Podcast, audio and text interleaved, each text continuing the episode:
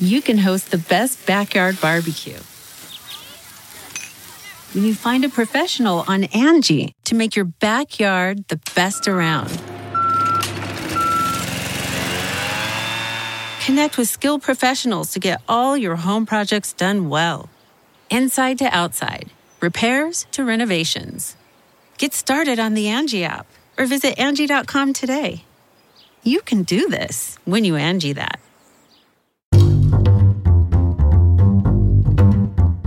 Hi, this is Josh Marshall, and this is the Josh Marshall Podcast. We have a special extra edition today, and it's really a special one. Uh, we're coming off of, of big news. I think I think people are still trying to make sense of it. Big news last night that started, of all things, with a tweet by Michael Avenatti, Storm, Stormy Daniels' lawyer, and no one knew what to make of it. Uh, this has to do with these payments, seemingly indirectly from a Russian oligarch to Michael Cohen, also AT and T, Novartis, etc. Um, but today, to talk about that, we have uh, someone I'm a big fan of. We've been talking about his book uh, on the show and on the site. It's Seth Hettena. I got the, got the pronunciation. I've, we've only known each other by email, so Yeah. I've never known the. Uh, so the book came out yesterday, right? Yes. Okay, so the book came out yesterday. It's called Trump Russia: A Definitive History, and uh, tell us about it. How did you, how did you come to write this book? Well, I think like um, so many people, I was, you know, kind of stunned by the whole election, and uh, I was kind of tuning into Russia. Uh, I remember reading during the convention. Uh, I, I've been trying to track down this tweet or wherever I saw it, but it was some politician saying, "You know, the real story no one's talking about here is Russia." And that was at the, that was in the convention. Right. And, and, you know, you hear something like that as a reporter, it, it catches your catches your ear, and it kind of stuck with me. Yep. And then, uh, you, you know, you just keep picking up these little pieces as you go. And after the election, I really just started digging in, reading, started calling people, talking, and just picking up pieces of information. And really, it started as an effort to educate myself. And so at first, it wasn't like a book project per se. It was just that that kind of investigative reporter's natural urge to figure out what's going on. Exactly. I, the way I figure things out is by writing things down. Right. Right. And that's what I was doing. And it started as a website and just started just trying to explain things to myself, really. And Right. If they made sense for other people, great. Um, but I, I just needed to understand it for myself. And as as I went, I, I started picking up. I really only thought maybe maybe ten people are reading. I, I didn't know how many people were reading this thing, but it, it turned out a lot of people were. Right. And then one day, uh, an agent contacts me and says, "You know, I, I think you have a book here. I think there's there's this is important to more than just you. There's there's people who need to understand this as well." So okay, so we want to talk about we want to we want to talk about the book. We wanted to talk about the information that we found out last night. Obviously, that comes after the book was published, but it fits right into the story in a lot of ways. So we're going to really quickly tell you about uh, our sponsor, and that is Grady's Cold Brew Iced Coffee. Calling all cold brew fans, spring has finally sprung, so it's time to switch from hot coffee to Grady's Cold Brew, the most refreshing pick me up around. Our famous blend uses 100% Arabica beans from Indonesia and Ethiopia with just a hint of French chicory for the smoothest, richest, most indulgent iced coffee experience, all delivered directly to your door at a fraction of what it costs from the coffee shop. Ready to give it a swirl? Get 20% off your first order at Grady'sColdBrew.com with promo code TPM. That's promo code TPM. I finally have my Grady's in the Yeah, studio today. so we both have Grady's. Seth, you you're, you have water. That's really old school, but that's okay. Um, so okay, so we have and uh, David Taintor, my my Hey co-host here. Uh, okay, so let's dig right into this. So the the in the in the news that came out yesterday, and even though at first it was kind of just on Michael Avenatti's say so, it's pretty much all been confirmed now in its essentials.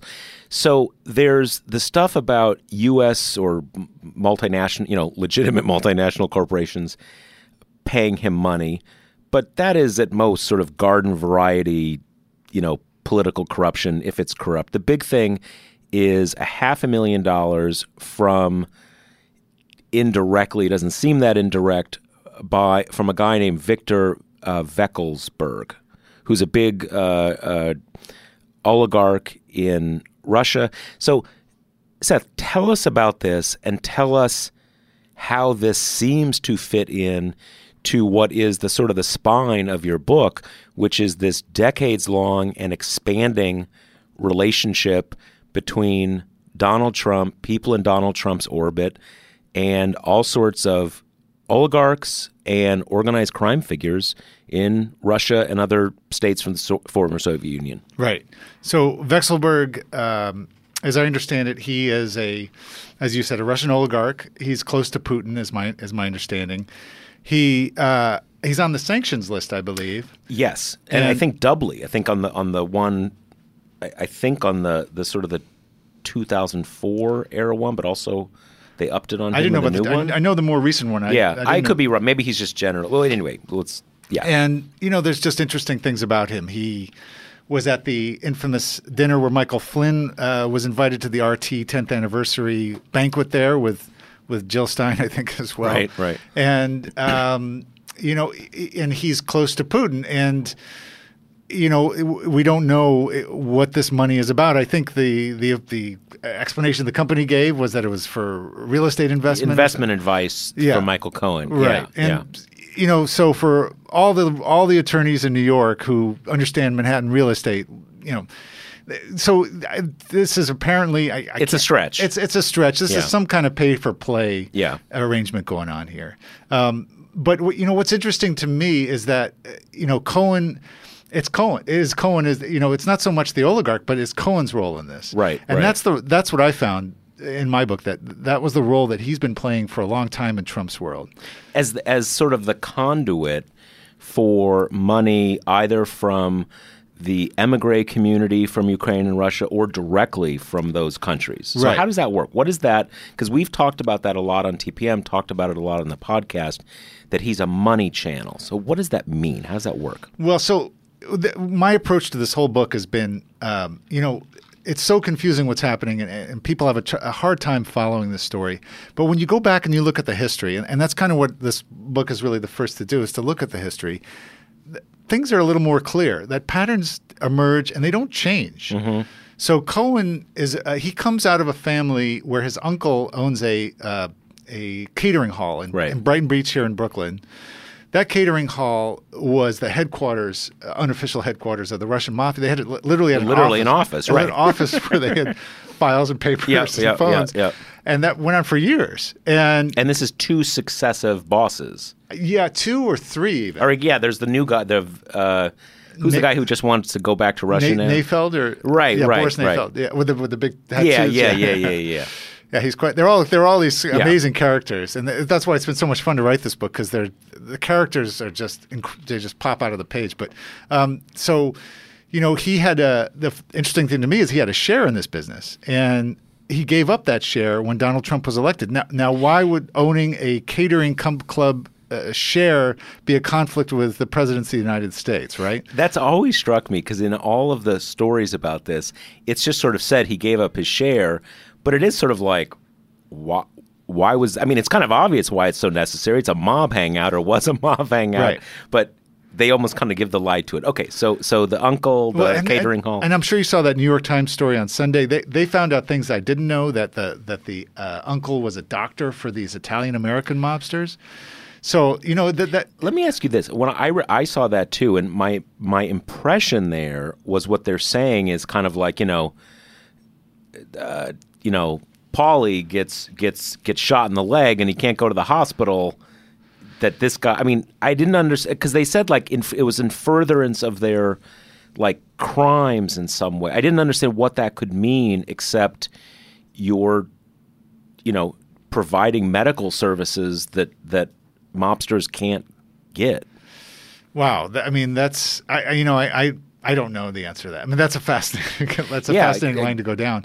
But you know I I, you know the, the from the little that, that I understand about the mob, the Italian American, I, I dug more into the Russian mob, but there, there's a big thing about loyalty. That if you help somebody's out, somebody out in the in the mafia community, you're you're in, and they're they're very much about loyalty. If he helps somebody out, he's going to get other referrals. He's going to get other patients, and, and, and I think it's it may be more innocuous. Mm-hmm. Yeah, okay, that's possible. I may I know, may have misinterpreted but, it. But you know, it's that's just one. And if that was one connection, okay, maybe that would be one thing. But Cohen is another connection that's also even even more interesting to me, and that's through his, he married into this Ukrainian family, and his father-in-law is kind of one of these un, unexplored characters in this whole drama. His name is Fima Schusterman, and I think he's a name we're going to be hearing more and more about. But he is a he has a he came from Ukraine. He he uh, he had a daughter, and Cohen you know dated her and then married her, and he uh, was in the garment business and the cab business, and he has a uh, money laundering related conviction in the 90s. And it was after the 90s, you know, can I just back up a second? Yep. So what's interesting about this to me is is when I was reporting this story, I, I wasn't going to put Cohen in the book. I didn't even know how to get Cohen in the book. Right. And I was So I was that problem kind of solved itself, I guess. well, I'm sure you've had I'm sure you've had this as a reporter where you you get into one of these stories where people are just literally almost seem to be sitting there waiting for the phone to ring because they have a story to tell. yeah. You know, usually you're you're it's like blood from a stone half the time, but sometimes you hit something and it's and it's oh you should talk to this person and that was one of this was one of these cases. I was I was digging into the Russian mafia.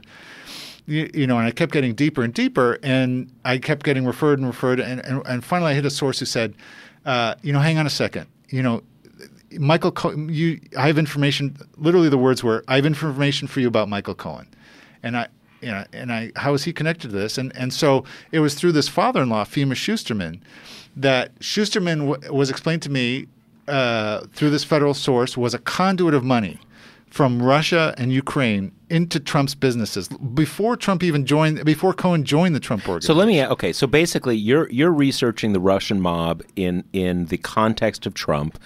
Michael Cohen, maybe you know his name, but he's not really on your radar. You were talking to some federal, I assume, law enforcement source, Exactly. kind of, and and and he says, "Hey, Michael Cohen's the guy," and that's when you learn what we're talking about right, now. right, Okay, right. And and if I can back up even, Yep, I yep. mean, this gets this gets really deep. we're we're ready to go deep in the weeds here. But a podcast is a good place yeah, to talk absolutely, about this stuff. absolutely. So, you know, the the federal sources there there was this group in, in New York in the 90s called Red Star. It was kind of an informal group of investigators. There was New York Police, there was State Department, there was IRS and FBI and probably somebody else I'm forgetting. And they would they were informal, they were investigating the Russian mafia and they would share information. And it was well known among this group that Schusterman was investing in, in, in Trump's businesses. And that's where this information So this really is comes from. '90s era. 90s, exactly. So long before that kind of buying spree of Trump u- uh, apartment units that got written up in the New York exactly. Post and stuff like that. But I think it's a relationship that's continued and evolved over time. Okay. And I think that's what I'm trying to get more into, and I think we'll be learning more about as we go. Now let me ask you. Okay, so so he's does that mean he was invest like a, a an investor in Trump projects, or he's buying units? Do we have a sense of that? It's not clear. I don't think it's limited to buying units. I, I think he was a silent partner, is the way it was Okay. explained to me. That, Okay. that he that it was more it was more an investment in the, I guess, in the development end than Right. than on the property. I mean, he did. You work both ends, He works, yeah, and Schusterman did does own multiple units in Trump buildings. Right, right. Um, but uh, so uh, this is uh, just to come back to what I was what I was touching on earlier. This is also really interesting.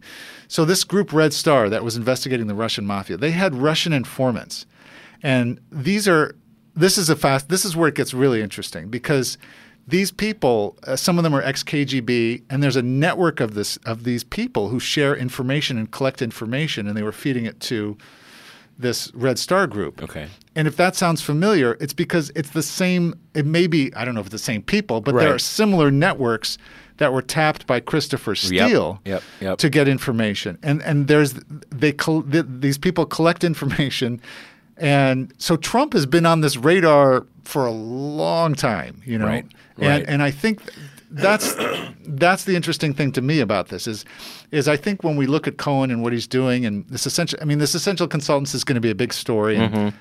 you know he's got to explain why there's foreign money in there he's got to explain all kinds of things but I think we're really only scratching the surface Am I am I right? And this is sort of a side note, but am I right that with Cohen, I mean, you and I both know he is a, a he's a much bigger guy than just the kind of you know uh, Trump's punk lawyer who went on TV in 2016.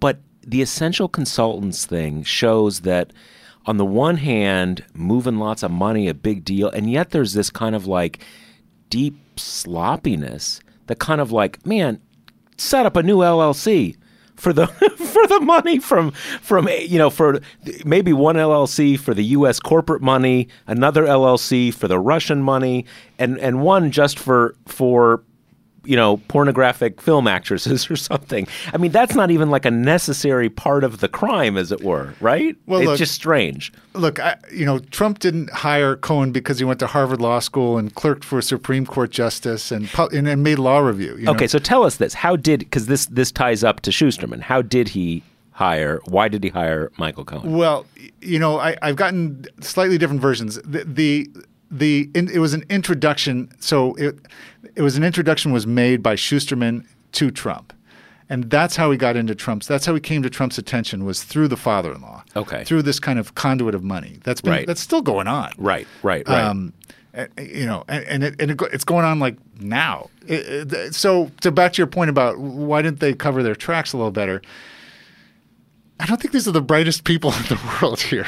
Well, but doesn't doesn't it also show, and this is kind of a sidelight of this whole story, that there's a lot of crime going on that never gets caught unless your boss becomes president, right? I Mm. yeah. mean, there's, I mean, the the amount of like money laundering and and mafia scams going on in New York City is just, you know, everybody talks about, oh, you know, Rudy shut down the mob back in the '90s. Well, maybe like the five families got kind of upended.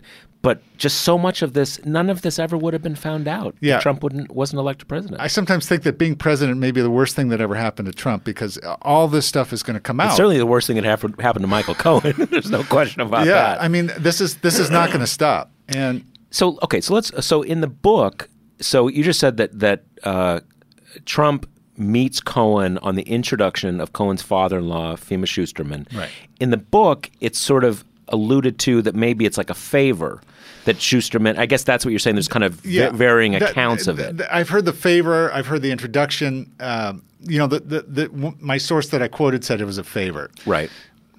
What, whatever it was, it was an introduction that was made. It, it may not have been a quid pro quo, but that's how that was the avenue. Not necessarily contradictory stories. Right. Kind of like here's you know my, right. well, you know how it is when you're reporting, you get Yeah, yeah, totally, different totally, versions. totally. Yeah. Well, also can be like you know, here's my here's my reject son-in-law. He's down on his luck. Well, I, I- you know, I thought about that The when- mafia rackets aren't doing well. when you saw Maggie Haberman's story saying that uh, you know that uh, Trump always bagged on Cohen, was mean to him, and part of me wondered if he resented being stuck with you know this kind of lawyer who's as you're saying not the not so good at so you know to, to your point about essential consultants this thing's a delaware Delaware, it's not hard to hide a company in Delaware, but he registers it under his own name. You know, you, you you didn't need to do that. There's a corporation agent who will register it for Right, you, and right. and and then there, then he's not connected to it unless you have, you know, a subpoena or or Well, and, or and- FBI warrant. And also, what it seems like is all of these. We know that he also has or th- this arrangement, you know, this this hush deal for Elliott Broidy that he also used uh, Essential Consultants for.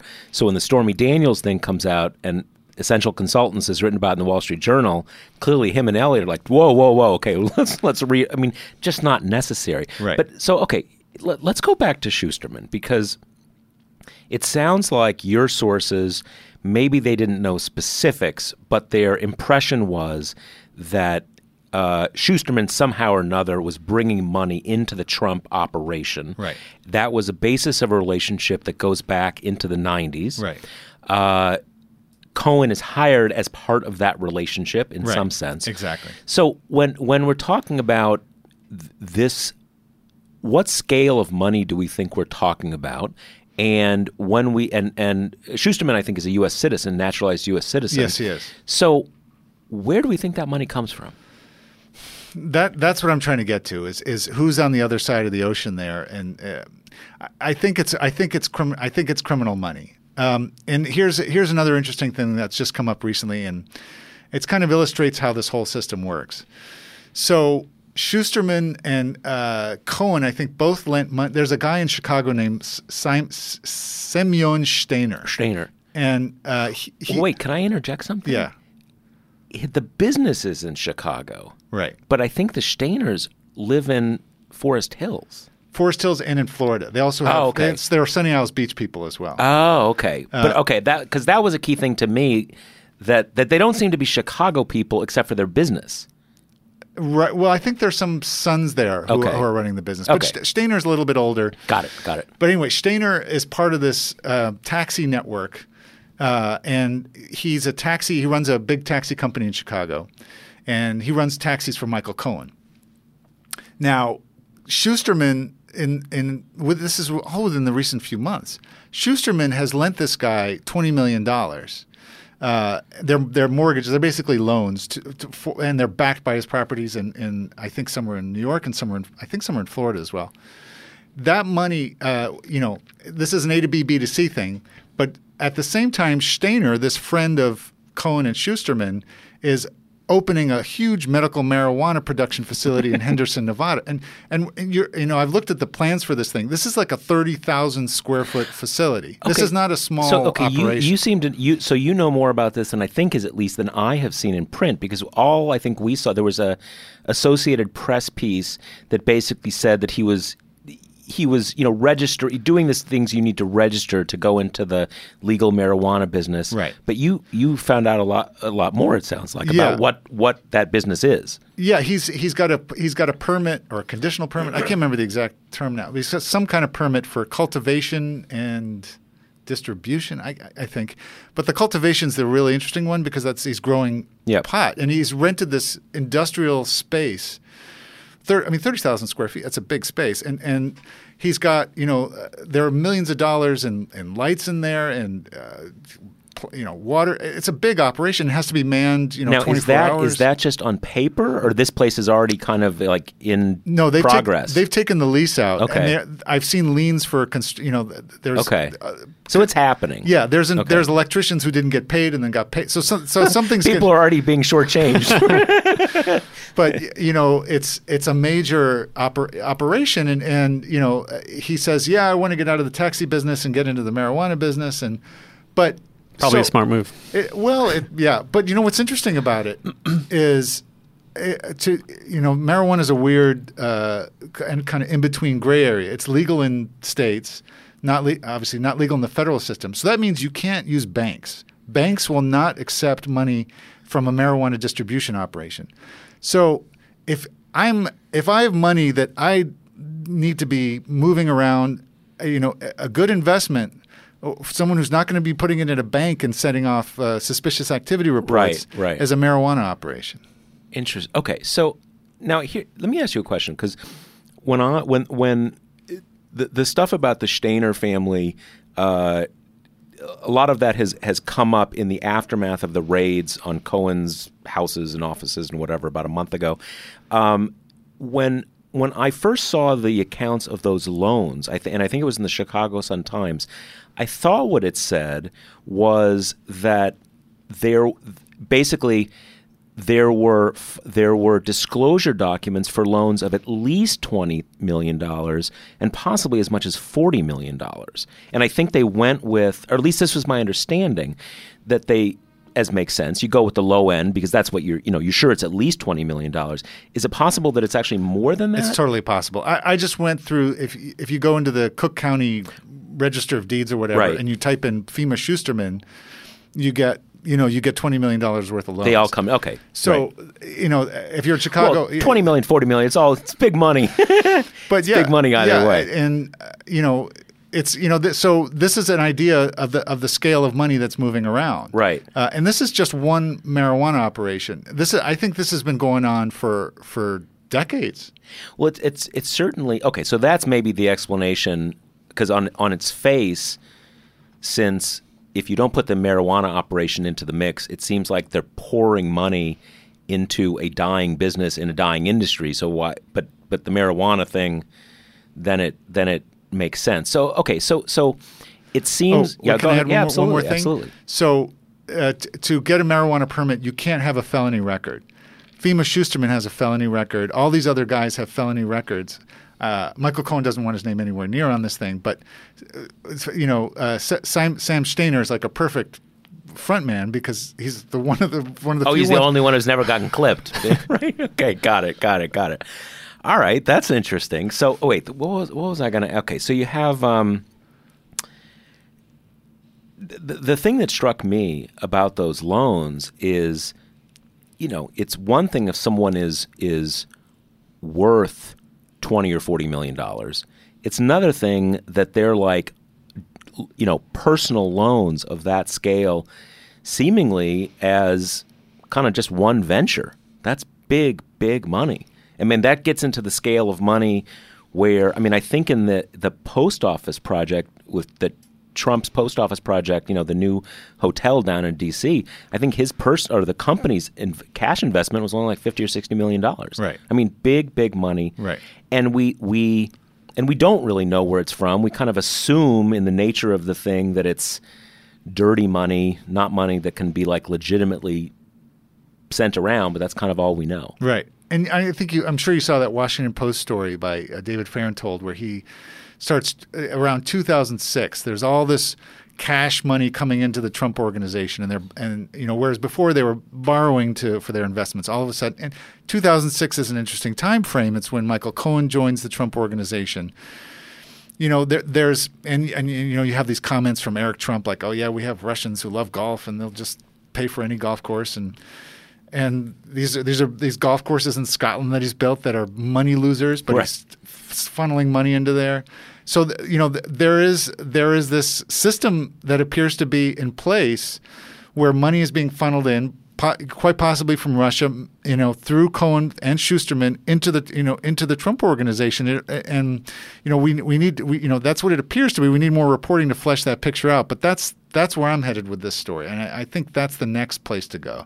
Now, isn't also in 2006? 2006 is when they started this the Trump Soho project, Right.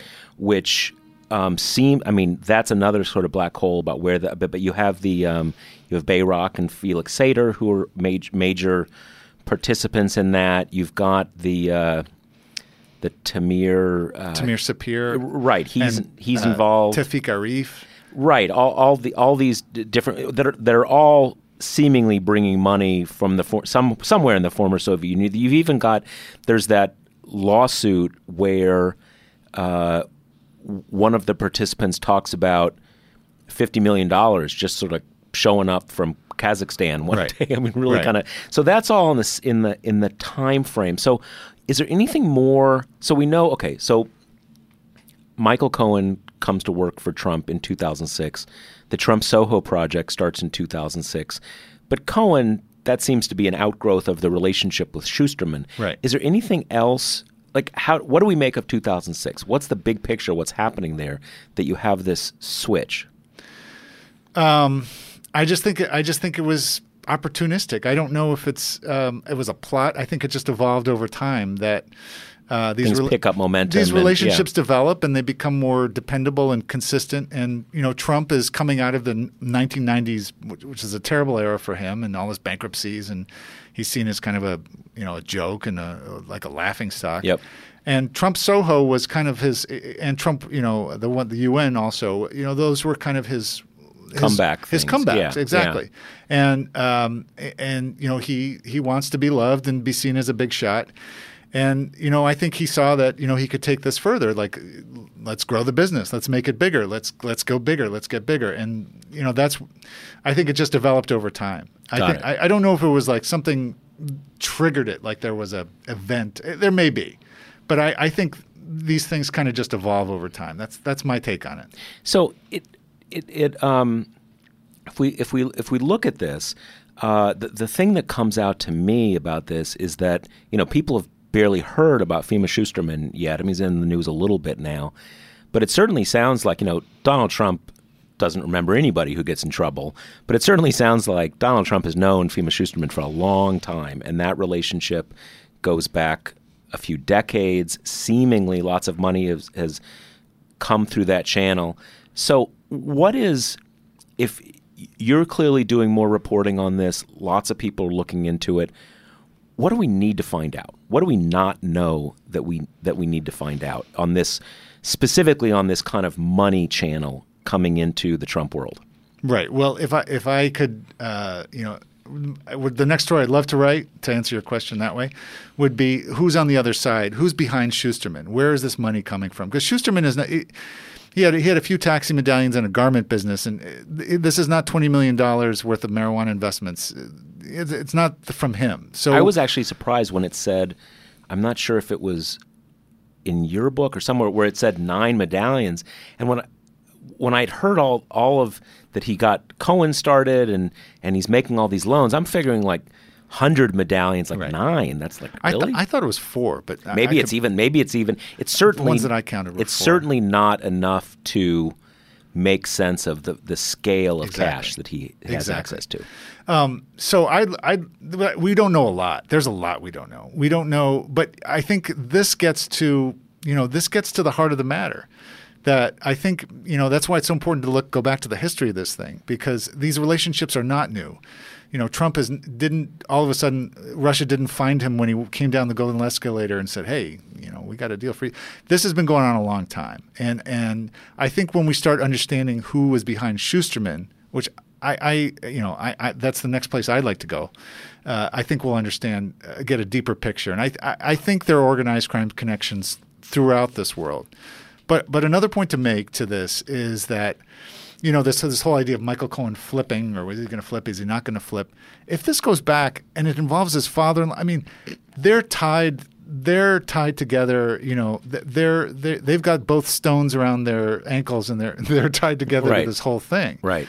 You know, so I don't see Cohen flipping just because it's his family. I mean, right. it's, it's so it's not even so much betraying Donald Trump. It's it's literally it's turning whole- on his family. life. Yeah, I mean, it's yeah. everything. Yeah. So, I mean, look, the federal government can put unbelievable pressure on people, and I, I'll never say never, but that's that's a lot to overcome. So uh, one other one other person I want to ask you about Simon Garber. So he is another another taxi baron, uh, a big player. I mean, my sense is he's you know he's he has like a horse farm out in New Jersey now, so he's sort of gone, you know, gone upper crust and legit, but comes out of this uh, Ukraine immigrant taxi world. Um, was in was a partner of uh, Michael Cohen in the taxi business for a number of years. They had a falling out. Uh, Cohen hooked up with the, this uh, Gene Freidman guy, who's another baron. Right. Um, it has certainly been my impression, so how to phrase this, that Garber is another person who seems to have access to vast sums of money Right. for not entirely clear reasons. So here, here's another. This for any reporter out there listening to this. Here's here, uh, you know, here's here's a story that hasn't gotten covered very much. Garber started a uh, taxi company in Moscow in the 1990s. Now there was a, there was no way you got into that business without organized crime. There was organized crime before the Soviet Union fell in the taxi business. And you know you'd have to like kill a whole boatload of Chechens to get into the taxi business to, without you know having somebody behind you. right, right. So you know, th- there's just no there. That is a huge red flag right there for anybody who understands Moscow in the 1990s. Right. That he is he had some kind of connection. Uh, Now the, the other thing I've heard. Um, and you know, I didn't get too deep into Moscow, Michael Cohen's taxi business in the book because it, it gets a little far afield. But there were there were three partners. Uh, it was it was Shusterman, Cohen's father-in-law, and there were two others. A guy named Shava Boit- Boitier, I'm not sure how you say it, and and um, Edward Zubak. And my understanding, Zubak is still in business with Garber. And Zubak was, was Garber's mentor. And there, there's a relationship there as well that, that Zubak brought Garber into this whole world. Okay. Just as Shusterman brought Cohen into this whole world. Right. It's familial. Now, give us a so Shusterman what in his seventies, like more or less. When he came that, No, no, no. Like now, like he's still alive, right? Yeah. yeah.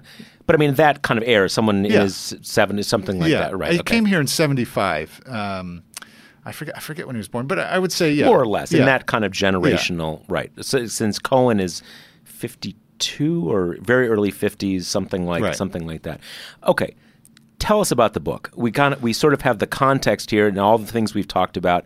I re- I mean, I read no current affairs books ever. I read this one. I loved it. It, it, all sorts of things. I, I mean, I'm really deep in this story, and there was like a lot of different things I learned. It goes all the way back to the 1980s in the in the true Soviet era, Right. uh, when the kind of early cultivation.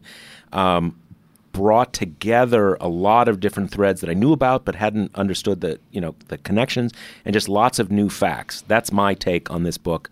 Tell us about the book. Thank you. Well, yeah. So you know, as we started out talking, I I, I wanted to understand this for myself, and um, I thought the whole thing that what's missing from this whole story is history. That and it's you know, as you know, this is an impossible story to cover because you're pulled in a million different directions. You know, Michael Avenatti drops something one day, and tomorrow it, we could be, you know, back in 2016 with something else or a hacking revolution. You know, Right, so right, there's right. a million different pieces to this story.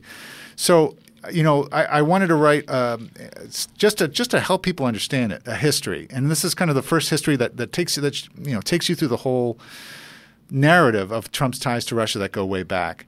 And second, I you know I think it's important for people to understand uh, Trump is a you know it's been obvious from our conversation, but I, th- I can't stress it enough. Trump is a mob-friendly businessman who is now the president of the United States, and it, you know That's problematic. why, why that isn't you know on the front page of every newspaper every day. Right, right, right. Uh, but yeah, it is a little problematic, and uh, you know he's and you know when you look at the history, when you when you look at Trump, you see that he's been he's been rubbing elbows with with Russian criminals for for decades in in Trump Tower, in his casinos in Atlantic City. In Trump Soho, as we've talked about, and it just it didn't it never ended. Now, tell me if this is. Let me let me try to do kind of a thumbnail of this progression. Tell me if I have it basically right. So, in the '80s, uh, you know, Trump's said, you know, uh, building buildings. Probably, it's fair to say that anybody building buildings in that area at least had to be couldn't keep the the the you know uh, Italian mob that far afield. There's some whatever. Uh, Soviet era politicians sort of try to ingratiate themselves with him. They invite him to Moscow. Uh, a little later, th- this is when um, the Russian organized crime, 80s, 90s, Russian organized crimes kind of building up, and in with his casinos, casinos are a good place to kind of launder money through. There's kind of connections that that that grow up there, and it also this comes up again and again in the book that Trump Tower, like if you're a Russian criminal, come on over. It's totally like just an open door, and all sorts of these bizarre criminal activities are going on there. Yeah. And then so and then it kind of you know gets up to the stuff that a lot of us are familiar with in the early aughts. Is, is that is that some sense of the progression? I mean, Abs- I'm leaving out a million details. No, but- absolutely. That that Trump Tower was uh, where where that, that's where the connection started. You know, Trump Tower was one, uh, uh, and it tell, this this reveals you something about Trump that. Trump was the tower was one of I think two buildings in New York that accepted anonymous buyers. So you had you know Johnny Carson and other celebrities living there, and then you had this whole criminal element that was also buying into Trump Tower, and that's the way Trump's done business. You know, he is he's before you know you could you could almost look at it this way that he he graduated to the Russian mafia because before that he was with the Italian American mafia. Roy Cohn, his attorney, was a mob lawyer, and uh, Roy Cohn introduced him to Fat Tony Salerno, who ran a construction company, um, a concrete company that poured the concrete into Trump Tower. So when you know the concrete workers called Are there any people in that concrete? I guess I'm not sure we know. hope not. Maybe, yeah. Who knows? Okay, maybe Jimmy Hoffa is in it. right. Could be. Could be. Uh, so you know, you know when when when they called a strike, and this I think it was the summer '82 or something like that. The the only buildings that were exempted from that strike were Trump Trump properties. So you know, I think he learned early on there's a competitive advantage to doing business with these people. As long as you have a Roy Cohn or a Michael Cohen or somebody who can keep it at arm's length, Right, And that's right. the way he's done business. And again, you know, this is a, I can't stress this enough. This is a mob friendly businessman who's now the president of the United States. And, you know, so it was it was in Trump Tower though when he when he opened his door to just about anybody and everybody came, you Right. know. And he, you know, what was interesting to me that there's this there were this has been reported that, you know, uh, Wayne Barrett had this story that that there was a Russian uh, criminal who was laundry. He was in this sophisticated gas tax scam. And if I can just do a little parenthetical here about Russian criminals. Absolutely. So there, there's a there you know Italian American mobsters, you know they're, they're very much about honor and loyalty, but they're not they're not the brightest people, and, and they're basically just hoodlums and, Right, and right, thugs, right. and they they use intimidation and and and that's their control. The Russian criminals, however, these people have graduate degrees. They're well educated. So sort of like a total quality mafia sort of thing, It's operating at a higher level. It's it's like a good businessman who just just breaks the law. Right, You know, okay. Like a smart businessman who's like going to make money. Look, if you come out of a communist system where y- your your whole life is spent trying to you know, maybe evade the law or evade, right? You know, scratch a little extra, you know, out of the state. You you get really you get really good at figuring out all the loopholes, and and so these Russian criminals, the ones who bought in Trump Tower, they came here and right away they set up this incredibly complex gas tax scam that was generating millions of dollars. And uh, they they teamed up with the Italian Italian American mafia because they needed protection, and they had a partnership. And they had so much money, they didn't know what to do with it all. And you know that that part had sort of been known, but what I found out and t- is that I, I always thought they had come to Trump and said, you know, we'd like to buy some apartments. Trump came to them. Trump found them. Right. You know, uh, which tells you like, he's he's in this got world. his feelers out, knows yeah, who the money is. He wants to meet these kinds of people, and um, and he got them to invest in Trump Tower, and so they they spent six million, bu- almost six million bucks, bought five apartments. You know what one person needs five Trump Tower apartments. Is this the one where from the book that like literally he was there for the signing? Yes, exactly. Which no, n- developer of the, of the property is not normally there Right. for like the you know, for the signing of the right. documents. It's usually like robo signed. Yeah. Yeah, So yeah, he's yeah. he's like, oh, it's great job, nice to meet you. But you know, he you bring these, and there's all these just comical stories. So th- th- there were two kind of main Russian criminals. They get busted for this gas tax scam. One of them winds up serving his home detention in Trump Tower, and while he's serving his home detention at Trump Tower, the he starts the FBI is looking at this gas tax scam. Like, you know, we're gonna we're gonna hit you with federal charges. He pleaded guilty, guilty to state charges, and the federal charges would have been ten years to whatever. yeah. So he starts talking to the FBI, and the Italian American mafia hears about this, and you know the penalty for talking to the FBI is death, right? So they they set up to you know assassinate this guy outside of Trump Tower, but you know to go back to like they're such bumbling idiots that they uh, they they This is when the guy falls asleep. right, the- right right So can I tell the story? yeah, yeah, absolutely. So uh, I love this story. Yeah, no, I, it's great. So uh, you know, and I had to put this story in quotes. An FBI agent told me the story, but I'm like, I better put this in quotes because it sounds so unbelievable that you know I have to quote this guy literally. so they they set up this this this guy's name is Michael Markowitz. He drove a Rolls Royce, and Trump Tower doesn't have a parking garage, but he would leave the building and go. I think when he was serving him, he may have been done with his home detention at this point, but he was walking to his Rolls Royce. So their their their brilliant plan is they're going to get there, and as he's walking, they're going to shoot him. So they get there the first day, and he's already gone. You know, so all right, he's obviously an early riser. We're going to come back and try again. So they come back, and they get there really early, like too early. And so they waiting and waiting and waiting, and they and then they all of a sudden they wake up and they realize, you know, oh, we've fallen asleep, and the Rolls Royce is gone again. Right. So then they come back the third time, you know, and this time they, they've got it figured out. So we're going to take turns sleeping. You wake me up, I'll wake you up, and uh, we'll get him this time. And so th- there were two people in the car, and, one of them went into the witness protection program, which is how the FBI learned about all this. and and um, the other one was a guy named uh, you can't make up a name like this, was Frankie the Bug. Is they call him Frankie the Bug Sciortino, and he was like a little like Joe Pesci type character, and Right. Goodfellas, like a really super violent, angry, but you know, kind of frightening individual. Right. So they're waiting to kill Markowitz as he walks out of Trump Tower, and um, you know they they take turns sleeping, and I don't know whose turn, and then it's it's Frankie the Bug's turn to go to sleep, and this other guy is sitting there, sitting there, and he sees this bagel sign flashing in the window, and he's sitting there, and the bagel sign keeps flashing, and uh, he's he can't you know he's got to go get a bagel. He goes out and gets a bagel. And when he comes back, the car's gone, and they've blown it again. You know, so No one, no one knew Murder for Hire was so hard, right?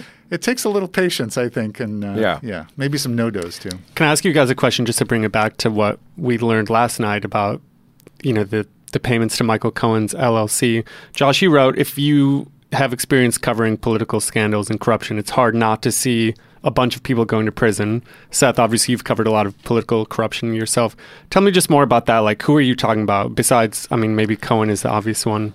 God, I mean, you know, the story that that Seth wrote a book about the Duke Cunningham scandal, the Abramoff scandal, just so many scandals. When you have, when you find out there is big money going through circuitous routes and shell companies and fronts to get political access, you like we don't like based on what we found out last night there's nothing I can point to that I would say 100% that is a crime that you can go to prison for. But you have political influence, you have obvious efforts to hide what's going on. Stuff like that happens, you end up committing multiple crimes. That's just how how it works and there's lots of laws that federal prosecutors can pull in that that are crimes. It's it's just kind of a, a, a gut sense.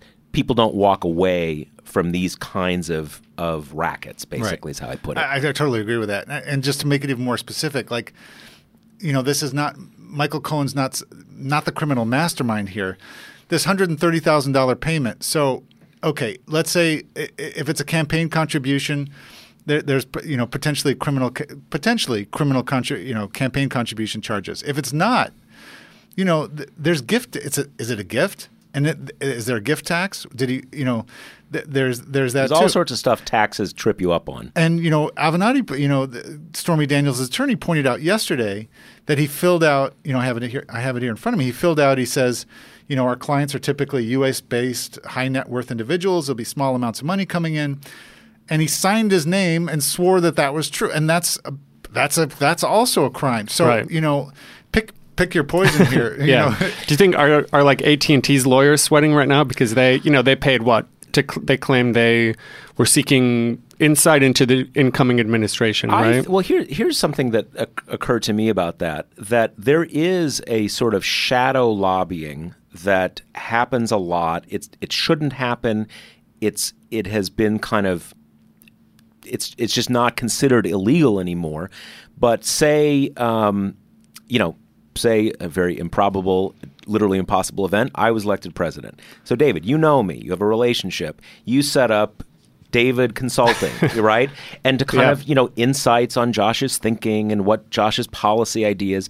If you set up a company and you hire some researchers and you produce some reports and the people who hire you well we met on these dates and i discussed josh's thinking and blah blah blah blah then you then like a federal prosecutor says okay like doesn't look great but you were providing information and there's kind of stuff there where you can say i was a consultant Right. i was providing information now did michael cohen go through those motions to actually do anything like consulting i doubt it Right. and that makes it a lot more vulnerable And you Yeah. know, and Avenatti's pointed out we don't we have the incoming wires. We don't have the outgoing wires.